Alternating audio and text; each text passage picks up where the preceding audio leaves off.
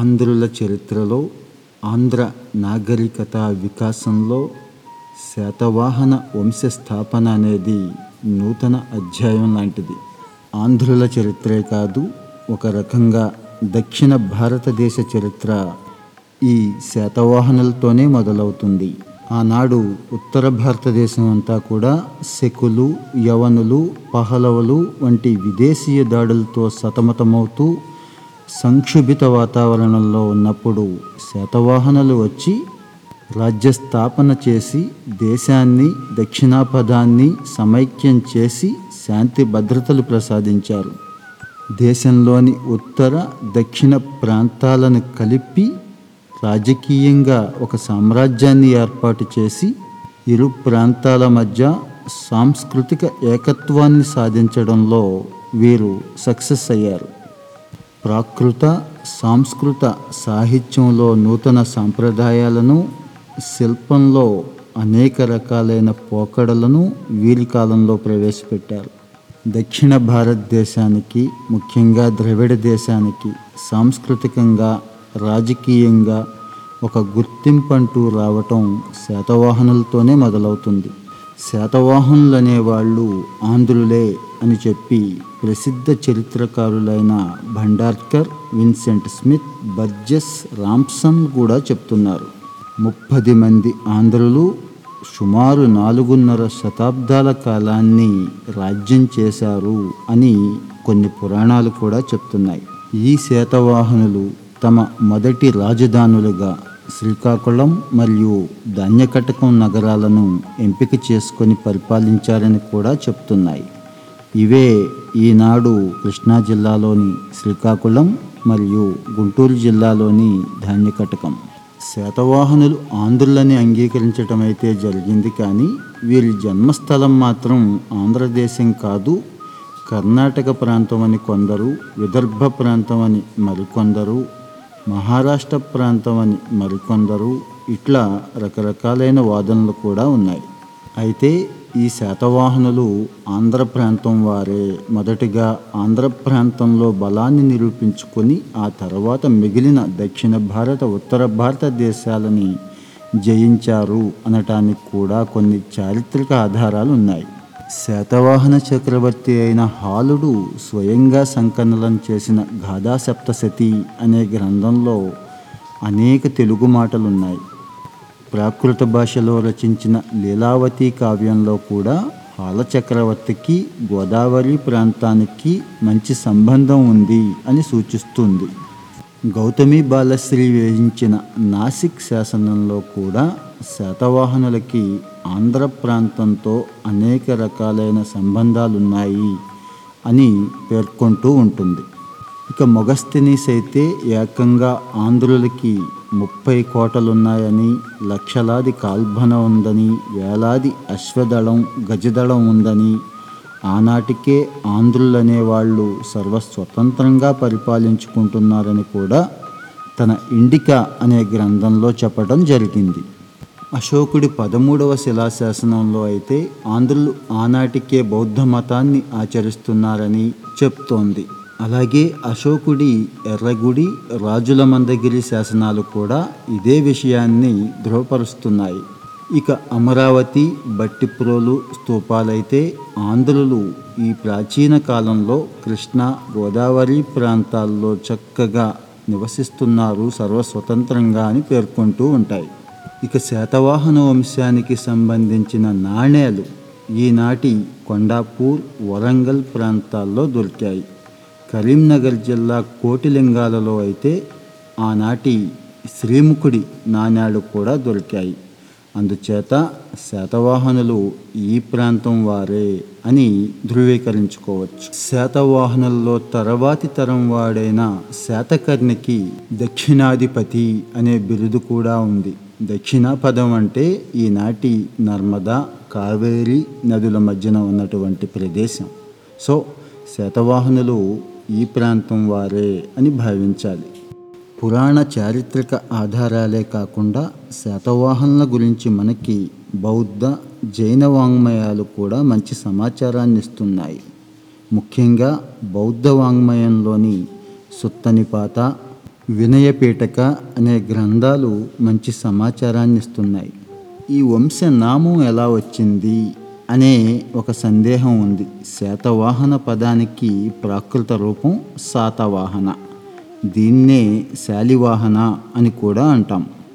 ఈ శాతవాహనులు అనేవారు వందల కొలది వాహనాలని దానం చేయటం వల్లనో లేదా దానం పొందటం వల్లనో ఆనాటి మౌర్య సామ్రాజ్యంలో ఆ కీర్తి పొందటం వల్లనో సైన్యంలో ఉన్నత పదవుల్ని చేపట్టడం ద్వారా వీరికి ఈ పేరు వచ్చింది అని ప్రముఖ జైన పండితుడైన జనప్రభాసూరి పేర్కొంటాడు. ఇక ఈ శాతవాహనుల కులం ఏంటి అనే దాని మీద భిన్నమైన వాదనలు ఉన్నాయి శాతవాహనులు బ్రాహ్మణులని కాదు క్షత్రియులని కాదు శూద్రులనే భిన్నవాదాలు ఉన్నాయి మొదటి శాతకర్ణి అనేక వైదిక క్రతువులు చేయించాడు.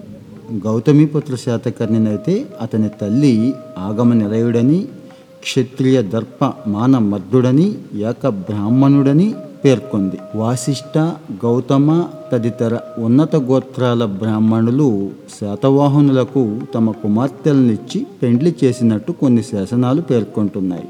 దీని ఆధారంగా శాతవాహనులు బ్రాహ్మణులే అనే ఒక అభిప్రాయం ఉంది. అయితే గౌతమి బాలశ్రీ తాను రాజర్షి పత్నిని ఒప్పుకుంది. సో శాతవాహనులు క్షత్రియులై ఉండొచ్చు కూడా అని ఇంకో వాదనుంది.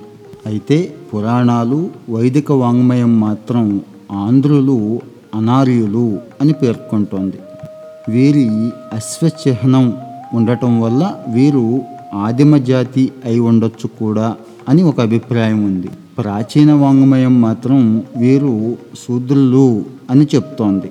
ఇక ప్రాచీన జైన వాంగ్మయం మాత్రం వీరి మూల పురుషుడు ఒక బ్రాహ్మణ యువకుడని అయితే ఒక శూద్ర స్త్రీకి ఈ బ్రాహ్మణ యువకుడికి ఈ మూల పురుషుడు జన్మించాడు అని చెప్తోంది. ఇక ఆనాడు దక్షిణాపదంలో ఆర్య విస్తరణ సంస్కృతీకరణ కారణంగా అనేక వర్ణ సంకరణాలైతే జరిగాయి. వర్ణ వ్యవస్థకు నిర్దిష్టమైన సరిహద్దులు ఏర్పడని కాలం అది.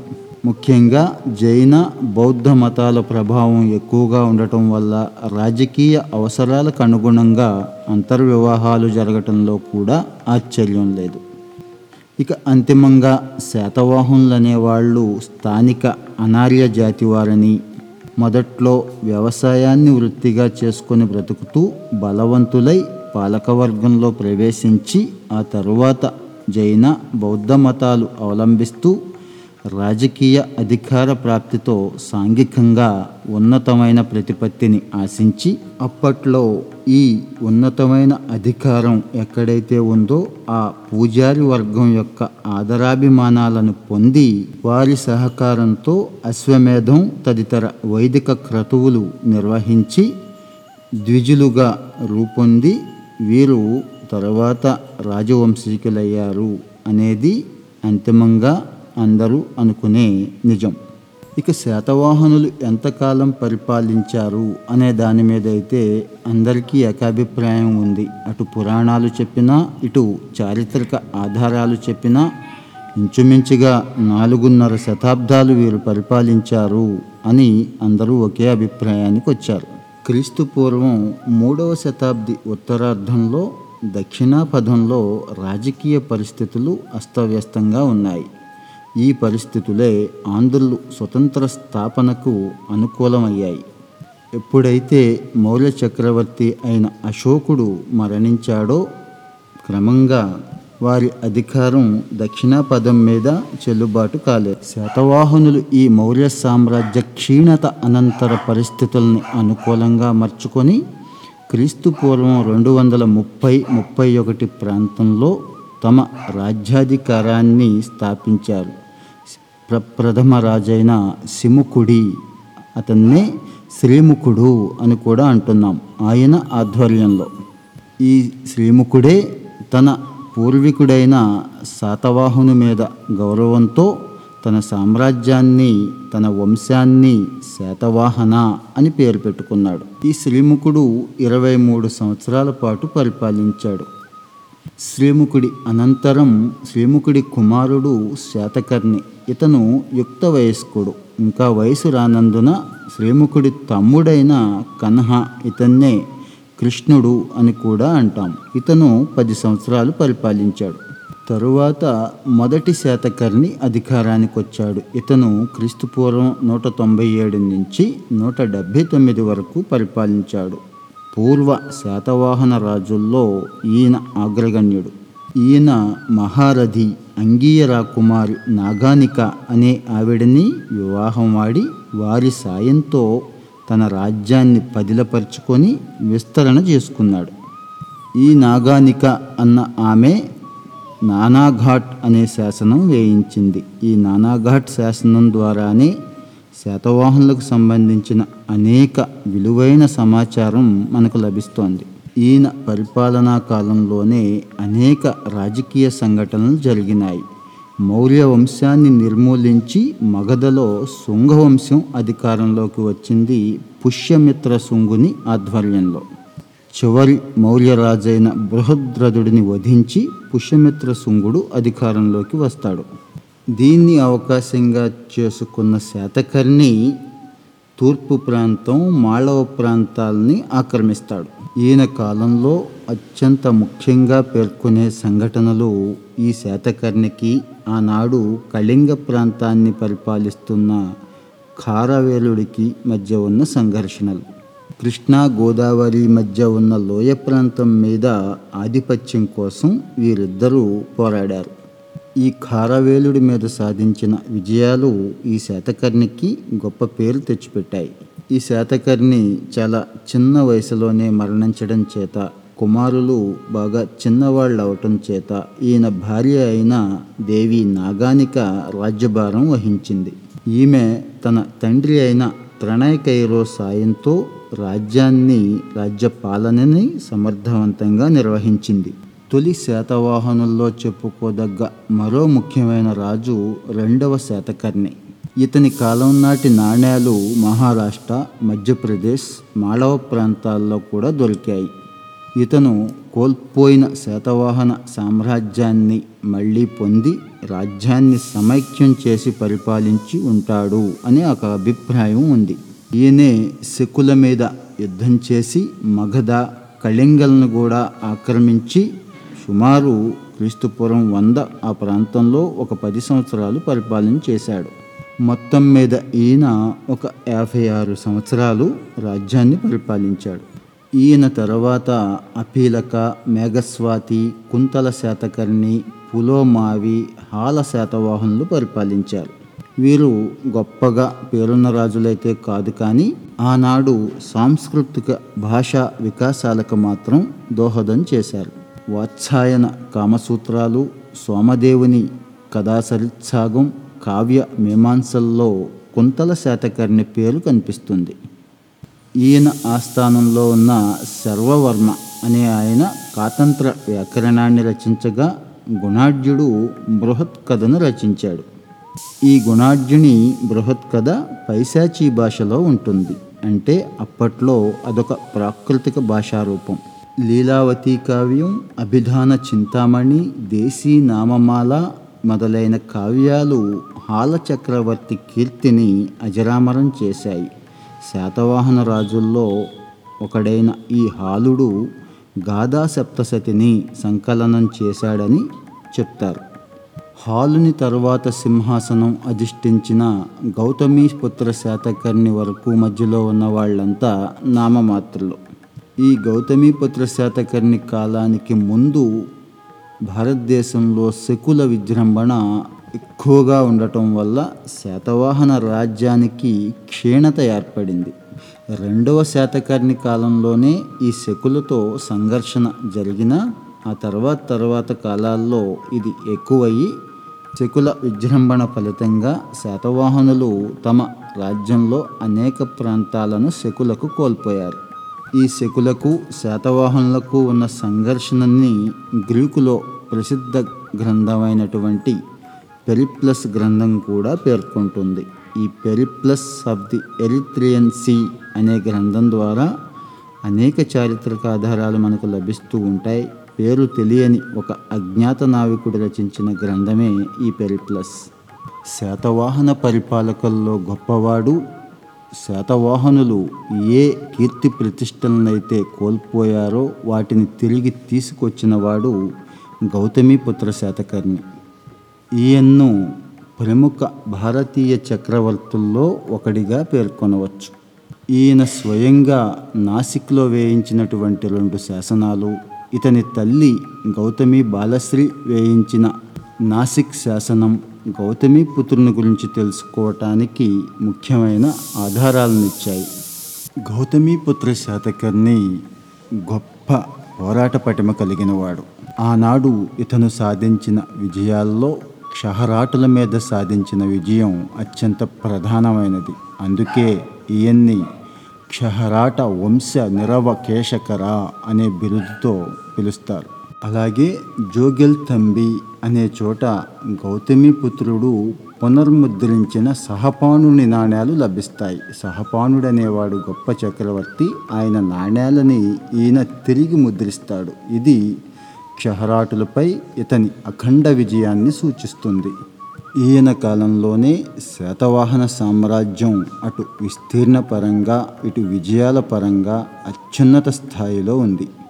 ఈ గౌతమిపుత్రుని రథస్వాలు మూడు సముద్రాల నీరు తాగాయని అంటారు. అంటే మూడు సముద్రాల మధ్య ఉన్న ప్రాంతాన్ని ఈయన పరిపాలిస్తున్నాడు అని. ఈయన్నే ఆగమ నిలయుడని ఏక బ్రాహ్మణుడని త్రిసముద్ర తోయ పీతవాహనుడని పేర్కొంటారు. గౌతమిపుత్ర శాతకర్ణి అనంతరం అతని కుమారుడైన రెండవ పులవమావి అధికారానికి వస్తాడు. ఈ పులోమావిని పేర్కొంటూనే ధాన్య కటకంలో శాసనాలు ఆంధ్ర ప్రాంతంలో అనేక నాణ్యాలు దొరికాయి. తర్వాత వచ్చినవాడు శివశ్రీ శాతకర్ణి. ఈయన్నే వాసిష్ఠీ పుత్ర శివశ్రీ అని కూడా అంటున్నారు. కనిహేలిలో బయటపడిన ఒక శాసనంలో ఈ శివశ్రీ మఖ మహాక్షత్రపరాజైన రుద్రదాముని అల్లుడిగా పేర్కొంటుంది. రుద్రదాముడు జునాగఢ్లో వేయించిన శాసనం అత్యంత ప్రధానమైంది. ఈ శాసనంలో రుద్రదాముడు ఇలా అంటాడు దక్షిణాపదపతి అయిన శాతకర్ణిని ఓడించి ఈయన తనకు సన్నిహిత బంధువు కాబట్టి చంపకుండా విడిచిపెట్టాను అంటాడు. తరువాత రాజ్యపాలనకు వచ్చినవాడు యజ్ఞశ్రీ శాతకర్ణి. పురాణాలలో యజ్ఞశ్రీ శాతకర్ణి ప్రముఖ ఆంధ్ర శాతవాహనులలో చివరివాడు. ఈయన శాసనాలు నాసిక్ కన్హేరి మన ప్రకాశం జిల్లాలో ఉన్న చినగంజాం ప్రాంతాల్లో లభ్యమైనాయి. మహారాష్ట్ర మధ్యప్రదేశ్ బీరార్ కొంకణ్ సౌరాష్ట్ర ప్రాంతాల్లో ఇతని నాణ్యాలు కూడా లభించినాయి. అందుచేత యజ్ఞశ్రీ శాతవాహన సామ్రాజ్య గౌరవాలను తిరిగి పునరుద్ధరించాడు అని భావించవచ్చు. ఈ యజ్ఞశ్రీ శాతకర్ణే బౌద్ధమతం పట్ల ఆసక్తి వహించి ఆచార్య నాగార్జునుడిని పోషించాడని ఆధారాలున్నాయి. ఈ నాగార్జునుడి వల్లే మనకి నాగార్జున కొండ పేరొచ్చింది. టిబెట్ చైనాకి సంబంధించిన కొందరి చరిత్రకారుల రచనల ఆధారాన్ని బట్టి ఈ నాగార్జునుడి కోసమే యజ్ఞశ్రీ శ్రీపర్వత ప్రాంతంలో మహాచైత్యాలను విహారాలను నిర్మించాడని ధాన్యకటక మహాస్తూపానికి నాగార్జునుడు శిలాప్రాకారం నిర్మించాడని తెలుస్తోంది. మరి ఈ నాగార్జునుడే శాతవాహన రాజుల్లో ఒక యువరాజు చేతిలో మరణించాడని కథా చరిత్సాగంలోని ఒక కథ చెప్తోంది. దీన్ని బట్టి ఆనాడు బౌద్ధ బ్రాహ్మణ మతాల మధ్య ఉన్న వైరం కూడా తెలుసుకోవచ్చు. ఈ యజ్ఞశ్రీ శాతకర్ణిని మరణించిన కొంతకాలానికే శాతవాహన వంశం క్షీణించడం మొదలైంది. ముఖ్యంగా ఆనాడు వీళ్ళు శకులతో సాగించిన తీవ్ర పోరాటం వీరి రాజ్యక్షీణతకు కారణమైంది. అందులోనూ స్థానికంగా పరిపాలించిన చేస్తున్న కూర చుట్టూ ఇక్షాకు వంశులు ఎప్పుడైతే శాతవాహన రాజులు బలహీనులయ్యారో వీరు బలవంతులై స్వతంత్ర రాజ్య స్థాపనకు పూనుకున్నారు. అది కూడా శాతవాహన వంశ క్షీణతకి ఒక కారణం. ఇక ఈ శాతవాహన యుగానికి ప్రత్యేకమైన విశేషాలున్నాయి. నాలుగున్నర శతాబ్దాల కాలం వీరు దక్షిణాపథానికి ఒక వ్యక్తిత్వాన్ని ప్రసాదించారు. సామ్రాజ్యాన్ని ఉచ్చ స్థితిలో ఉంచారు. అటు ఆరావళి పర్వతాల నుంచి ఇటు నీలగిరి పర్వతాల వరకు కూడా సం సామ్రాజ్యాన్ని విస్తరించారు. ఈ విశాల సామ్రాజ్యంలో అనేక జాతులు అనేక భాషల మధ్య ఐక్యత చేకూర్చారు. ప్రజలందరికీ సమ్మతమైన రాజ్యాంగాన్ని పరిపాలనని అనుసరిస్తూ ప్రజాభిమానాన్ని చూరగొన్నారు. అటు సారస్వత పరంగాను శిల్పపరంగాను కళాభివృద్ధికి కూడా అనుకూలమైన వాతావరణం కల్పించారు.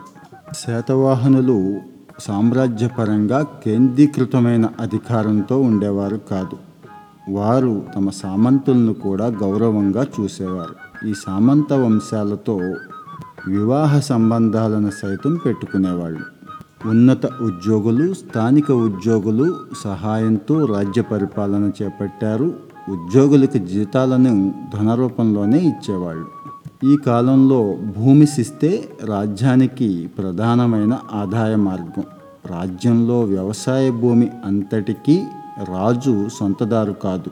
అంటే భూస్వామ్య వ్యవస్థ ఇంకా రాలేదు. రాజకంకేట అంటే రాజక్షేత్రం. ఇది మాత్రమే రాజుకు సొంతం. రాజక్షేత్రానికి వెలుపులు ఎక్కడైనా భూదానం చేయాల్సి వస్తే పొలాన్ని రాజు విక్రయించుకునేవాడు. బ్రాహ్మణులకి శ్రమణులకి పరిహారాలు ఇచ్చే సాంప్రదాయం అంటే భూమి రూపంలో వారికి బహుమానాన్ని ఇచ్చే సాంప్రదాయం ఈ యుగంలోనే ప్రారంభమైంది. పన్నులు ధన రూపంలో కానీ భూమి రూపంలో కానీ చెల్లించవచ్చు. కానీ ఈ కాలంలో లభించిన హరణిక బాండాగారిక అనే ఆధారాల వల్ల అసంఖ్యాకంగా దొరికిన శాతవాహన నాణేల వల్ల భూమి పన్ను ఎక్కువగా ధన రూపంలోనే చెల్లించేవారు. శాతవాహనులు తమ పరిపాలనా కాలంలో అనేక దిగ్విజయమైన యాత్రలు చేశారు. అంటే వీరికి చాలా బలమైన సైన్యం ఉంది అని గ్రహించాలి. హాతీగుంప శాసనం అయితే చతురంగ బలాలను గురించి ప్రస్తావిస్తుంది. అమరావతి శిల్పఫలకం అయితే వ్యూహ రచనను గురించి చెప్తోంది. ఈ కాలంలో రాజులే స్వయంగా యుద్ధభూమికి సైన్యాలను నడిపేవారు. శాసనాల్లో కటక స్కందావార అనే పదాలు కనిపిస్తూ ఉంటాయి. స్కందావారం అంటే తాత్కాలికమైన సైనిక శిబిరం అని కటకం అంటే సైన్యాగారం అని చెప్పవచ్చు. యుద్ధ సమయాల్లో మాత్రం సాధారణ పౌరజనాన్ని బాధ పెట్టేవాళ్ళు కాదు. కానీ అప్పుడప్పుడు కొంతమంది విజేతలు మాత్రం అమానుషంగా ప్రవర్తించిన సంఘటనలు ఉన్నాయి. కళింగ ఖారవేలుడు గెలిచిన తర్వాత శాతవాహన సామ్రాజ్యంలోని పృథుడ అనే నగరాన్ని గాడిదలకి నాగలి కట్టి దున్నించాడు అని చెప్తారు. శాతవాహనుల కాలంలోనే స్థానిక పరిపాలనకు కూడా పునాదులు పడ్డాయని చెప్పుకోవచ్చు. పరిపాలనకి గ్రామం అనేది ప్రాతిపదిక. గ్రామిక లేక గ్రామణి అనేవాడు గ్రామాధికారిగా ఉండేవాడు. సప్తశతి నుంచి గ్రామణి అధికార దర్పాలు ప్రదర్శించేవాడు. తరచూ జరిగే సైనిక దాడుల వల్ల తలారుల వల్ల గ్రామస్తులకు కొంత ఇబ్బంది వస్తూ ఉండేది. ఇక నగరాల్లో అయితే నిగమ అనే పౌరసభలు పరిపాలనా బాధ్యతలు వహించేవి. శాతవాహన రాజ్యంలో భరుకచ్చ ప్రతిష్టాన తగర గోవర్ధన సోపార కళ్యాణ నాసిక ధాన్యకటక ప్రతీపాలపుర కొండాపూర్ బ్రహ్మగిరి విజయపురి మొదలైన నగరాలుండేవి. ఈ నగరాలన్నిటిలోనూ అద్భుతమైన వాణిజ్యం జరుగుతూ ఉండేది. ఇక శాతవాహన యుగంలోనే ఆర్థిక పరంగా అద్భుతమైన ఆర్థిక వికాసం పొందింది దక్షిణా పదమంతా కూడా. దేశంలో వ్యవసాయం పరిశ్రమలు వాణిజ్యం ఇంచుమించుగా సమతూకంలో ఉండేవి. గ్రామీణ ఆర్థిక వ్యవస్థకి అత్యంత ప్రాధాన్యత ఇచ్చారు. మొదటి శాతకర్ణి అయితే నలభై మూడు వేల గోవులు ఇరవై ఏడు వేల గుర్రాలు దానం చేశాడని చెప్తారు. అంటే ఆనాడు ఆ స్థాయిలో పశు సంపద కలిగి ఉండేవారు. అలాగే గోదానాన్ని కూడా ఒక పుణ్య కార్యక్రమంగా భావించారు. ఇక శాతవాహన కాలంలోనే చేతి వృత్తులకి ఆదరణ మొదలైంది అని చెప్పవచ్చు. వీరి శాసనాల్లో అనేక రకాలైన చేతి వృత్తుల వాళ్ళ ప్రస్తావన కనిపిస్తాయి. వాళ్ళల్లో కోలిక అంటే సాలిపని కులార అంటే కుమ్మరి తిలపినక అంటే తైలకులు నూనె తీసేవాళ్ళు కనకార అంటే కంచరి కమర అంటే కమ్మరి నువనక అంటే స్వర్ణకారి మణిక అంటే మణికారులు వధిక అంటే వడ్రంకి వీరు ముఖ్యమైన కులాలు. దీన్ని బట్టి మనం ఏం అర్థం చేసుకోవాలంటే ఆ రోజుల్లో పరిశ్రమలు బ్రహ్మాండంగా కొనసాగుతున్నాయి. చక్కటి వాణిజ్యం ఎగుమతులు దిగుమతులు కూడా కొనసాగుతున్నాయి అని అర్థం చేసుకోవాలి. రథాలు బల్లలు కుర్చీలు మంచాలతో పాటుగా మిశ్రమ లోహాలు తయారు చేయటంలోనూ ఇత్తడి ప్రతిమలు దీపస్తంభాలు మొదలైనవి కూడా ఆ కాలంలో తయారు చేసేవాళ్ళు. బంగారంతో ఆభరణాలు చేయటం కూడా ఆ కాలం నుంచి మొదలైంది. అది మంచి పనితనంతో. ఇక ఒక్కో కులం సంబంధించి ఒక్కో పరిశ్రమగా ఉండేది. వీళ్ళంతా కలిపి ఒక శ్రేణిగా ఏర్పడేవాళ్ళు. వీళ్ళందరికీ ఒక శ్రేణి నాయకుడు ఉండేవాళ్ళు. ఈయన్నే శ్రేష్ఠి అనేవాళ్ళు. ఈయన కార్యస్థానం నిగమ సభ ఈ నిగమ సభకు శ్రేష్ఠి అధ్యక్షుడు. ఈ శ్రేణి అనేది వీరికి కావలసిన సహాయం చేస్తూ ఈరోజు బ్యాంకులు ఏవైతే చేస్తున్నాయో ఆ రకమైన ధనరూప సహాయాన్ని కూడా వీరికి చేస్తూ ఉండేవి. శ్రేణీలు చేసిన ధనరూప సహాయం మీద పన్నెండు శాతం వరకు వడ్డీ కూడా తీసుకునేవి. అలాగే వీళ్ళు సాంఘిక సంక్షేమ కార్యక్రమాలు కూడా చేసేవారు. మరి ఈ స్థాయిలో చేతి వృత్తులు జరుగుతున్నప్పుడు వ్యాపారం వాణిజ్యం కూడా అద్భుతంగా ఉండేది. వాణిజ్యం ముఖ్యంగా విదేశీ వాణిజ్యం ఉండేది. పశ్చిమ ప్రాంతాల్లో పైఠాన్ తగర జున్నార్ నాసిక గోవర్ధన వైజయంతి కరహాట అనేవి ప్రధాన వాణిజ్య కేంద్రాలు. సముద్రం ద్వారా ఇక్కడి నుంచి వర్తకం జరిగేది. ఇవి ప్రధానమైన రేవు పట్టణాలు. తూర్పు తీరాన కెవరూప విజయపురి కూడూర ధాన్యకటక సరసాల అనే నగరాలు ప్రధాన వాణిజ్య కేంద్రాలు. ఈ రేవు పట్టణాలని ప్రధాన కేంద్రాలని కలుపుతూ రహదారులు ఉండేవి తూర్పు తీరంలో అయితే మచిలీపట్నం నుంచి ఒకటి వినుకొండ నుంచి మరొకటి రహదారులు ఉండేవి ఈ రెండు రహదారులు హైదరాబాద్ సమీపంలోని కలిసి పశ్చిమ తీర రేవు పట్టణాలను కలిపేవని ఫ్లీట్ అనే పండితుడు పేర్కొంటాడు. ఈ రోజుల్లో ఎడ్ల బండి ప్రధాన ప్రయాణ సాధనం. వర్తకులు బిడారులుగా ఏర్పడి ప్రయాణం సాగించేవారు. ఇంతకు ముందు మనం చెప్పుకున్న పెరిప్లస్ అనే గ్రంథం ఈ కాలం నాటి విదేశీ వాణిజ్యం గురించి చెప్తోంది. పులోమావి కాలం నుంచి శాతవాహనుల రాజులిచ్చిన నౌకా చిహ్నాల నాణ్యాలు ప్రకారం వారికి గొప్ప నౌకా బలం ఉన్నదని పేర్కొంటూ ఉంటుంది. వారు నౌకా వాణిజ్యాన్ని కూడా ప్రోత్సహించాలని సూచిస్తూ ఉంటుంది. ఘంటసాల గుంటుపల్లి శాసనాలు మహానావికులను పేర్కొంటాయి. ఇక పశ్చిమ తీరంలో అయితే భరుకచ్చ సోపార కళ్యాణ అనే రేవులు చాలా ప్రసిద్ధం. ఈ రేవుల నుంచి మణులు వజ్రాలు వెండి బంగారం నాట్యకత్తులు మొదలైన దిగుమతులు జరిగేవి. ఇక ప్రధాన ఎగుమతులుగా దంతపు సామాగ్రి పట్టు వస్త్రాలు సుగంధ ద్రవ్యాలు ముఖ్యంగా ఉండేవి. తూర్పు తీరంలో కళింగపట్టణం పులికాట్ మధ్య అనేక రేవు పట్టణాలు ఉండేవి వీటిలో ప్రధానమైనవి కోడూరు ఘంటసాల కోరంగి. ఇక ఆనాడు ఆంధ్రదేశంతో రోమన్ సామ్రాజ్యానికి వాణిజ్యం ఉండేది అనే ఆధారాలు కూడా బయటపడినాయి. ఎలా అంటే నెల్లూరు వినుకొండ చేబ్రోలు ధాన్యకటకం కొండాపూర్ నాగార్జునకొండ మొదలైన చోట్ల రోమన్ బంగారు నాణేలు లభ్యమైనాయి. అంటే ఆనాడు రోమన్ సామ్రాజ్యంతో వర్తకం చేస్తూ అపారమైన లాభాలను సంపాదించేవారని ఇక నాగార్జునకొండ ధాన్యకటకం లాంటి చోట్లయితే ఏకంగా రోమన్ స్థావరాలు కూడా ఉన్నాయని అనేక ఆధారాలు చెప్తున్నాయి ఇక ఈ స్థాయిలో వర్తకం వాణిజ్యం లాభాలు ఉన్నప్పుడు సమాజం మీద కూడా ప్రభావం పడుతుంది. ప్రజల్లో అధిక సంఖ్యాకులు గ్రామాల్లో నివసించేవారు. అయితే పరిశ్రమలు వాణిజ్యం పెరగటం వల్ల పెద్ద పెద్ద నగరాలు కూడా వెలసాయి. పల్లెలు పట్టణాలు శాశ్వతమైన నీటి వనరుల సమీపంలో అంటే నదుల పక్కనే నిర్మించుకునేవాళ్ళు. కొన్ని నగరాల్లో అయితే రెండు మూడు అంతస్తుల భవనాలు కూడా ఉండేవి. సామాన్యంగా ప్రజలు పల్లెల్లో పూరి గుడిసెల్లోనే నివసించేవాళ్ళు. ఈ కాలానికైతే వర్ణ విభజన అనేది ఇంకా స్థిరపడలేదు. ఈ రాజుల్లో గొప్పవాడైన గౌతమిపుత్ర శాతకర్ణి స్వయంగా వర్ణ సాంకర్యాన్ని నేను నిలిపాను అని చెప్పుకున్నాడు. ఈ కాలం నాటి శాసనాల్లో బ్రాహ్మణుల ప్రసక్తి అయితే ఎక్కువగా కనిపించదు. గౌతమిపుత్రుడైతే ద్విజ్వర కుటుంబ వివర్ధనులను అని చెప్పుకున్నాడు. కానీ అతను బ్రాహ్మణులకు చేసిన దానాలేమీ కనిపించవు. అతని మంత్రి కూడా శివగుప్తుడు.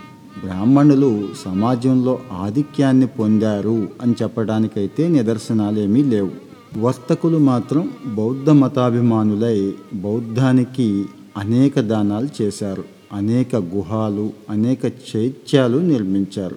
నగర పాలన నగర సభల్లో కూడా ఈ వైశ్యులే వీళ్ళనే శ్రేష్ఠి అని కూడా అంటున్నాం. ప్రముఖ పాత్ర వహించేవాళ్ళు. వైశ్యవర్గం వాళ్ళు ధనిక వర్గీయులైనందున ప్రభుత్వంలో మంత్రి సేనాధిపతి రాష్ట్రపాలాది అలాంటి ఉన్నత పదవులు వీళ్ళకి దక్కేవి.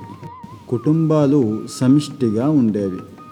కుటుంబ సభ్యుల క్రమాన్ని బట్టి ఆలోచిస్తే స్త్రీల కంటే పురుషులకి కాస్త ప్రాధాన్యత ఉండేది. అయితే మిగిలిన యుగాలు తర్వాత వచ్చిన యుగాలతో పోల్చుకుంటే ఈనాటి సమాజంలో స్త్రీలకి ఎక్కువ గౌరవప్రదమైన స్థానం ఉండేది. నాగానిక బాల్యశ్రీలైతే రాజ్య వ్యవహారాల్లో సైతం జోక్యం చేసుకున్నారు కదా. స్త్రీలు విద్యావంతులై చర్చల్లోనూ సభల్లో కూడా పాల్గొనేవాళ్ళు. గాథా సప్తసతిలో అనేక కథలు కవయిత్రులు రచించినవి ఉన్నాయి. గౌతమిపుత్ర వాసిష్ఠీపుత్ర ఇలా తల్లి నామాలను ధరించడం ద్వారా ఆనాడు స్త్రీలకిచ్చిన ప్రాధాన్యతని అర్థం చేసుకోవచ్చు. ఈనాటి ప్రజలకి సంగీత నృత్యాలు ముఖ్యమైన కాలక్షేపాలు. వీణ వేణువు మృదంగం శంఖం మొదలైన వాద్యాలు ఈనాటి కాలంలో ఉండేవి. అలాగే అనేక రకాలైన నృత్య భంగిమలు మనకి శాతవాహనుల కాలం నాటి శిల్పాల్లో కనిపిస్తాయి. ధనికుల ఇండ్లల్లో చిలకల వంటి పక్షులను కూడా పెంచుకునే అలవాటు ఉండేది. ఇక వాత్సాయన కామసూత్రాలైతే చెప్పనవసరం లేదు. ఆనాటి సాంఘిక జీవనం ఎలా ఉందో చెప్తూ ఉంటుంది. ఈ కాలంలో ఆసక్తికరమైన మత పరిణామాలు చోటు చేసుకున్నాయి. బ్రాహ్మణ బౌద్ధ జైన మతాలు పరస్పర విశ్వాస ఆచారాలతో సమన్వయం పొంది కలిసి నడిచాయి. ఎటువంటి ఉద్రిక్తతతో కూడిన వాతావరణం లేకుండా ప్రథమ శాతవాహనుడైతే జైన మతాన్ని అనుసరించాడని జైన గ్రంథాలు చెప్తూ ఉంటాయి. తర్వాత తర్వాత కాలంలో శ్రీముఖుడు ఇలాంటి వాళ్ళు హిందూ మతానికి అంటే ఈరోజు చెప్పుకుంటున్న హిందూ మతం ఆ రోజు వైదిక మతం దాన్ని ఆచరించారు. శాతవాహన కాలం నాటికే జైన మతం మంచి ఉచ్చస్థితిలో ఉంది. అశోకుని పౌత్రుడైన సంప్రతి అనేవాడు ఆంధ్ర ద్రావిడ దేశాల్లో జైన వ్యాప్తికి కృషి చేశాడు. అమరావతి సమీపంలోని వడ్డమాను కొండ మీద సంప్రతి విహారం కూడా ఉంది. అచటనే కారవేలుడు మహామేఘవాహన విహారం నిర్మించాడని ఇటీవల దొరికిన శాసనాల ద్వారా తెలుస్తోంది. మొదటి శాతవాహనుడు జైన మతాభిమానంతో తన రాజధాని నగరంలో జైనులకి అనేక చైత్యాలు నిర్మించాడు. ఇక క్రమంగా ఈ కాలం నాటికి బౌద్ధం ప్రబలడం ప్రజాదరణ పొందడం వల్ల బహుశా జైనుల్లో దిగంబర తత్వం లాంటి కఠిన ఆచారాల వల్ల జైనం విశేషంగా వ్యాపించలేదు. జైన మతానికి సంబంధించి ఈ కాలంలో ఓ ప్రధానమైన మార్పు ఉంది అదేంటంటే క్రీస్తు శకారంభంలో సుప్రసిద్ధ జైనాచార్యుడు ఒక ఆయన ఉండేవారు. ఈయన పేరే కొండకుందాచార్యుడు. ఈయన క్రీస్తు పూర్వం యాభై నుంచి క్రీస్తు శకం యాభై మధ్య ప్రాంతంలో ప్రస్తుత అనంతపురం జిల్లాలోని కొనకండ్ల అనే ప్రాంతంలో ఆశ్రమం నిర్మించుకొని మత ప్రచారం చేస్తూ ఉండేవాడు. అనేక సిద్ధాంత గ్రంథాలు కూడా రచించాడు. వాటిలో ప్రధానమైనది సమయసార అనే గ్రంథం.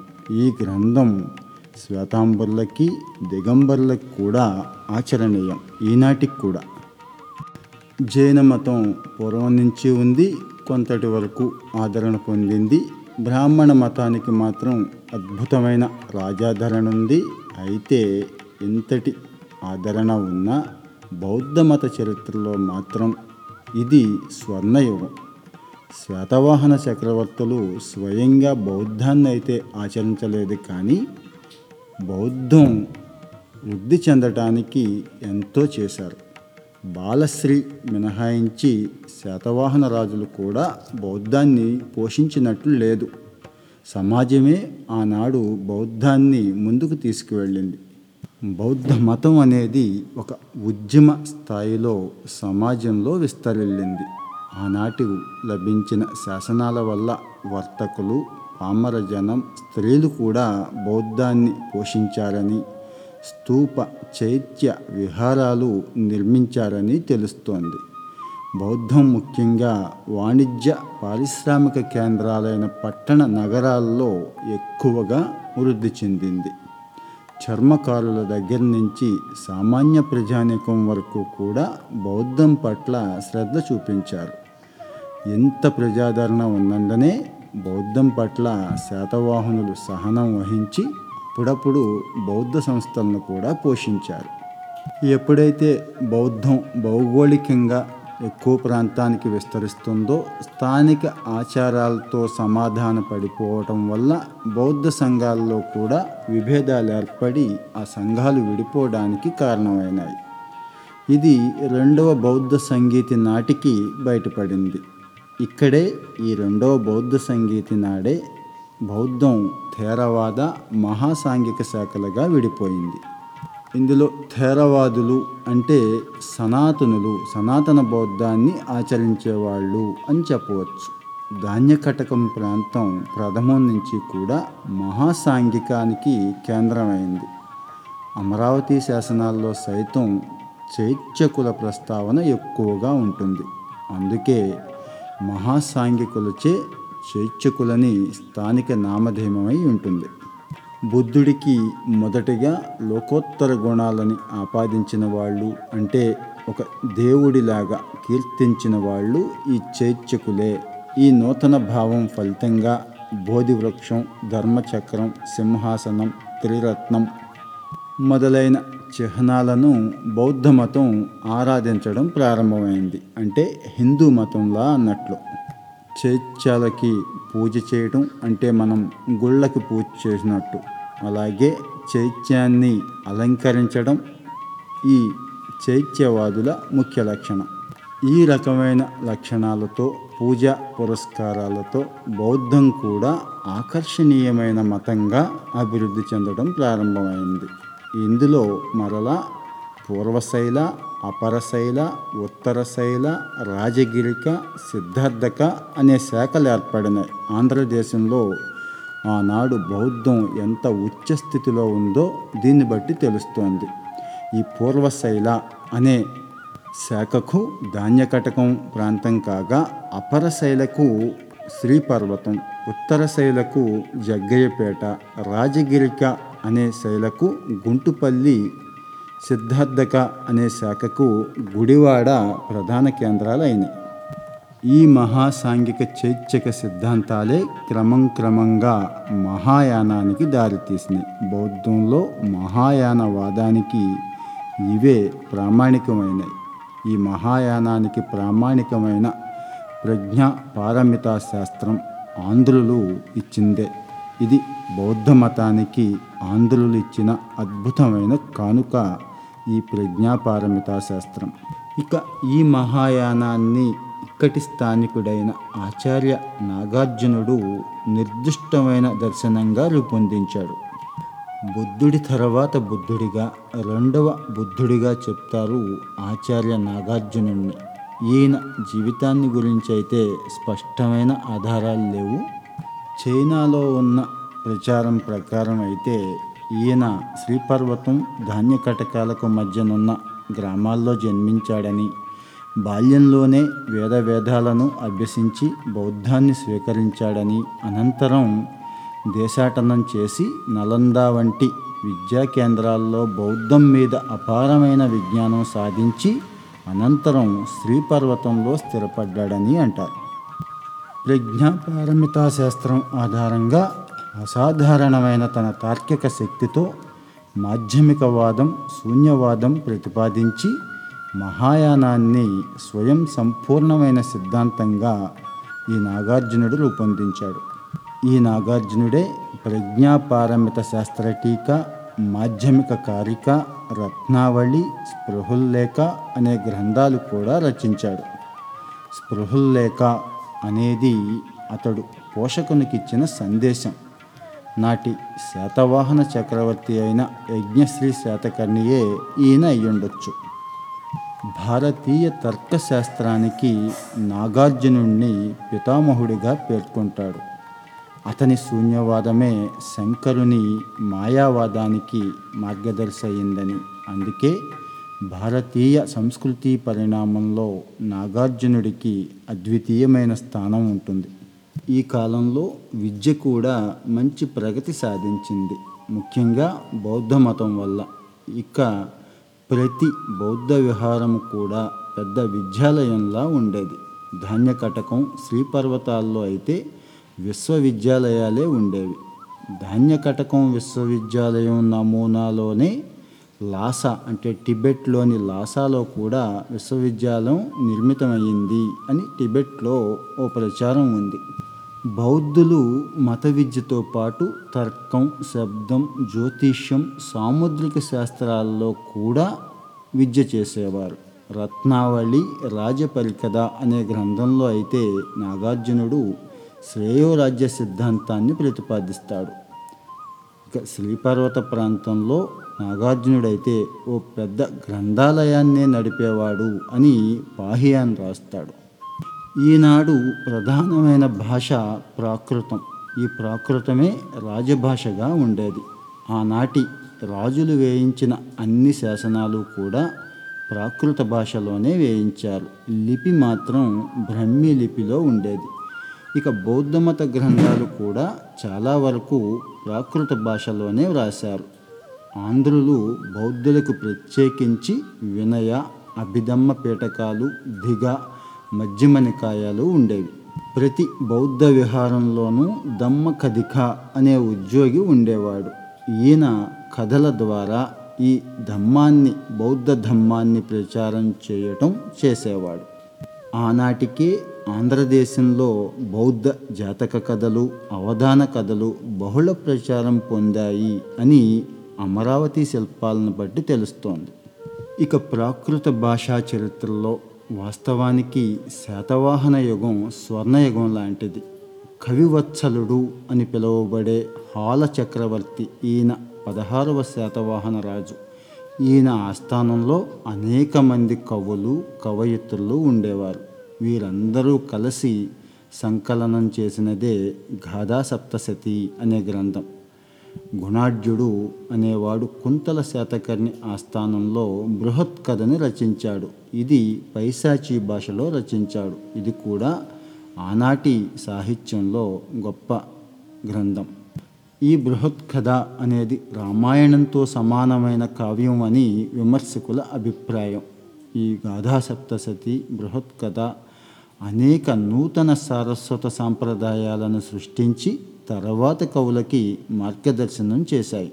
ఈ గాథా సప్తసతిలో ఉన్న కథలను బట్టి ఆనాటి ఆంధ్రులు ఎంతటి శృంగార ప్రియులో తెలుస్తూ ఉంటుంది. ఇదే కథల్లో అమాయక గ్రామీణ జీవితం ప్రకృతి ఆ ప్రకృతితో ప్రజల సాన్నిహిత్యం కూడా కనిపిస్తూ ఉంటుంది.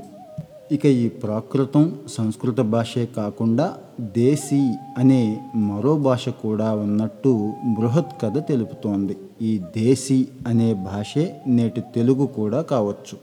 సామాన్య ప్రజలు వాడిన భాషే ఈ దేశీ భాష.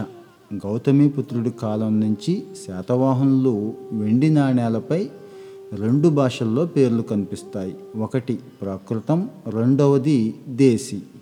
ఈ దేశీ భాషే నేటి తెలుగని ఆనాటి రాజుల మాతృభాష అని చెప్తోంది. ఈ గాథా సప్తశతి గ్రంథంలో పొట్ట అత్త తుప్పు వెంట మొదలైన అనేక దేశీ పదాలు ఉన్నాయి ఇవి నేటికి కూడా మనం తెలుగులో వాడుతూ ఉన్నాము అలాగే శాతవాహన రాజుల్లో పులోమావి అనే పేరు కూడా ఉంది. ఇది కూడా దేశీ పదమే. ఇక శిల్పం. శాతవాహన యుగంలో ఆంధ్రదేశం గొప్ప శిల్పకళా నిలయమైంది. నాటి వాస్తు శిల్పాలకి మతమే ప్రధానమైన ప్రేరణ అయింది. నాటి లౌకిక నిర్మాణాల అవశేషాలు అయితే ఈనాటికి లభ్యం కాలేదు కానీ గాథాసప్తశతి గ్రంథంలో గౌరీ గణేష ఇంద్రుడు తదితర ఆలయాల ప్రస్తావన ఉంది. ఇటీవల మనకి కొన్ని తవ్వకాల్లో బయటపడినాయి. గుడిమల్లం చిత్తూరు జిల్లా ప్రాంతంలో. ఇవి శాతవాహన యుగానికి సంబంధించినవే అని అంటున్నారు. ఈనాటి నిర్మాణాలన్నీ కూడా ప్రధానంగా బౌద్ధ నిర్మాణాలే ఈ శిథిలాలే లభిస్తున్నాయి. ఇవి ముఖ్యంగా రెండు రకాలు. ఒకటి స్తూపము రెండవది చైత్య విహారాలు. ఇందులో స్తూపం అనే దాన్ని బుద్ధునికి కానీ ప్రసిద్ధ ఆచార్యులకు కానీ శారీరక అవశేషాలపైన నిర్మిస్తారు. అంటే ఈ రకమైన స్మారక చిహ్నాలే స్తూపాలు లేదా చైత్యాలు.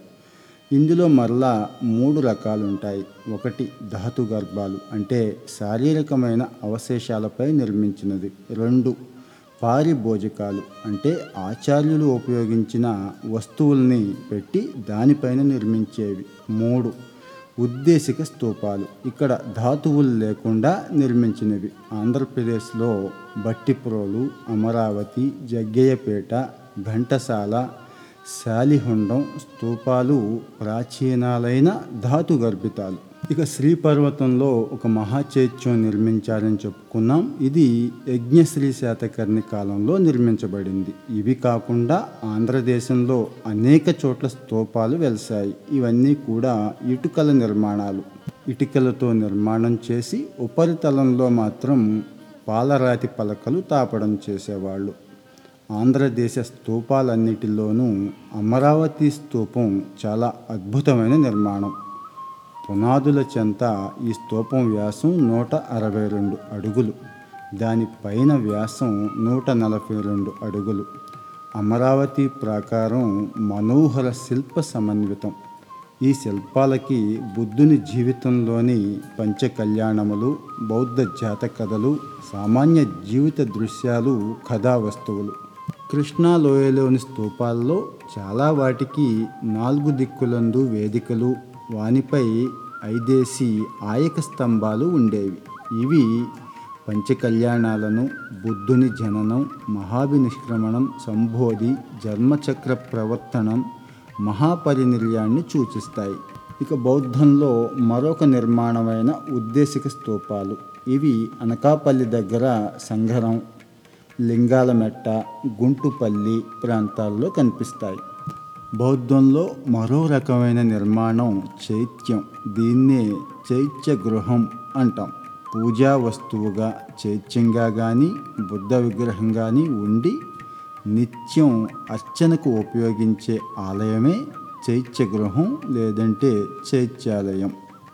పశ్చిమ కనుమల్లో కార్లే నాసిక్ కనిహేరి బేట్సా అనే చోట్ల మంచి గుహాలయాలని మనం కనుగొనవచ్చు. మొదట్లో వీటిని కొండలను తొలిచి ఏర్పాటు చేశారు. వీటిలో కార్లే అనేది చాలా అందమైన గుహాల మన ఆంధ్రదేశంలో కూడా ఇలాంటి గుహాలయం ఒకటి ఉంది ఇది గుంటుపల్లిలో ఉంది. ఇది చాలా ప్రాచీనమైంది. శంకరంలో కూడా గుహాలయాలు ఉన్నాయి. ఇవి కాక ఇటుకలతో నిర్మాణం చేసిన చైత్యాలయాలు గుంటుపల్లి నాగార్జునకొండ రామతీర్థం శాలిహొండం మొదలైన చోట్ల బయటపడ్డాయి. ఇక విహార సంఘారామాలు. వర్షాకాలంలో బౌద్ధ భిక్షువులు నివాసానికి ఉద్దేశించినవే ఈ విహారాలు. ఒకే ఆవరణలో మూడు నాలుగు విహారాలుండి అధ్యయన అధ్యాపనలకు అనుకూలంగా ఉంటాయి సంఘారామాలు.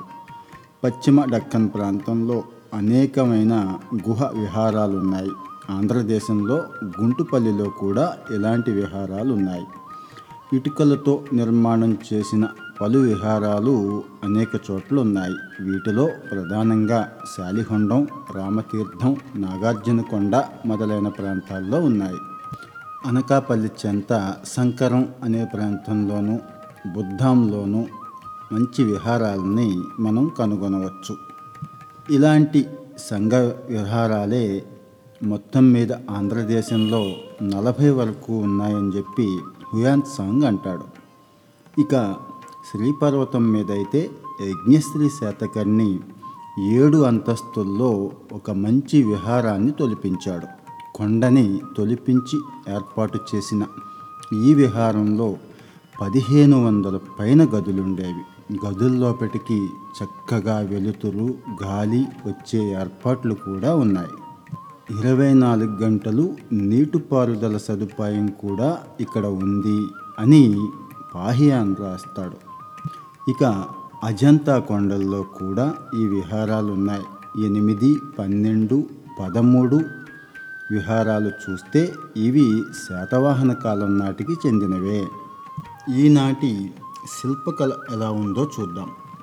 బౌద్ధ యుగాన్ని ఆంధ్ర శిల్పానికి అమరావతి రీతి అనే పేరు వచ్చింది అశోకుడి కాలం నుంచి కూడా ఆంధ్రదేశంలో స్థానికమైన శిల్ప పద్ధతి పెంపొందుతూ వచ్చిన ఆంధ్ర శిల్పుల కౌశల్యం సాంచి స్తూప ద్వార తోరణాల్లోనూ అమరావతి నాగార్జునకొండ శిల్పాల్లోనూ పరాకాష్ట పొందింది అని పండితుల అభిప్రాయం. ఆంధ్ర బౌద్ధ క్షేత్రాలన్నిటిలోనూ కూడా అమరావతి సుప్రసిద్ధం కాబట్టి అమరావతి నుంచి లభ్యమైన శిల్పకళనే ఇతర ఆంధ్ర స్తూపాలందుకు కూడా ప్రతిఫలించినాయి కాబట్టి అమరావతి రీతి అనే పేరు వచ్చింది ఈ అమరావతి రీతి తన ప్రత్యేకతను చూపిస్తుంది. నైపుణ్యంలో కానీ శిల్పంలో కానీ ప్రత్యేకమైన వ్యక్తిత్వాన్ని చూపిస్తుంది. అందుకే దీనికి అమరావతి రీతి అని పేరు వచ్చింది ఈ అమరావతి రీతికే నాగరిక జీవిత వైలక్ష్యాన్ని ప్రదర్శిస్తుంది అనే పేరు కూడా ఉంది. అంటే శిల్పంలో అంతటి సున్నితత్వం అంతటి మెచ్యూరిటీ ఉందని. అమరావతి శిల్పంలో ప్రధానంగా రెండు దశలు కనబడతాయి. ప్రథమ దశ శిల్పం దేశీయంగా సాంచి భిల్సా శిల్పానికి సన్నిహితంగా ఉంటుంది. రెండో దశలో మాత్రం గాంధార శిల్ప ఛాయలు కనిపిస్తాయి. అయితే మార్షల్ పండితుడు చెప్పినట్లుగా తన వ్యక్తిత్వానికి దేశీయతకు భంగం రాకుండా ఆంధ్ర శిల్పి గాంధార శిల్పి సాంప్రదాయాలను జీర్ణించుకున్నాడు అంటారు. నాగార్జునకొండ రామిరెడ్డిపల్లి గోలి ప్రాంతాల్లోని శిల్పాలలో ఈ మెచ్యూరిటీ కనపడుతూ ఉంటుంది. అమరావతి శిల్పంలో అవ్యక్తమైన సౌందర్య తృష్ణ మానవత్వంలో ఆసక్తి కనిపిస్తూ ఉంటుంది. అవయవ సౌష్ఠవాన్ని తీర్చిదిద్ది సహజ సౌందర్యాన్ని శిల్పంలో రూపొందించడమే ఆంధ్ర శిల్పి ఆదర్శం. మనోగత భావాలను ప్రేమ కోపం వాత్సల్యం గర్వం దయ విషాదం చిత్రీకరించడంలో అమరావతి శిల్పిది ఆగ్రతాంబూలం. స్త్రీ పురుషుల శిల్పాల్లో కానీ పశు పక్షాది శిల్పాల్లో కానీ స్తబ్దత అనేది ఉండదు. అమరావతి శిల్పాన్ని దర్శించేటప్పుడు చైతన్యపూరితము ఆదర్శప్రాయమైన సౌందర్యలోకం ప్రత్యక్షమైనట్లుగా ఉంటుంది. ఆ సౌందర్యాన్ని మనం స్వయంగా అనుభవించవచ్చు ఆ శిల్పాన్ని వీక్షించే సమయంలో. శిల్పంతో పాటుగా చిత్రలేఖనం కూడా మంచి దశలో ఉంది ఈ శాతవాహన కాలంలో.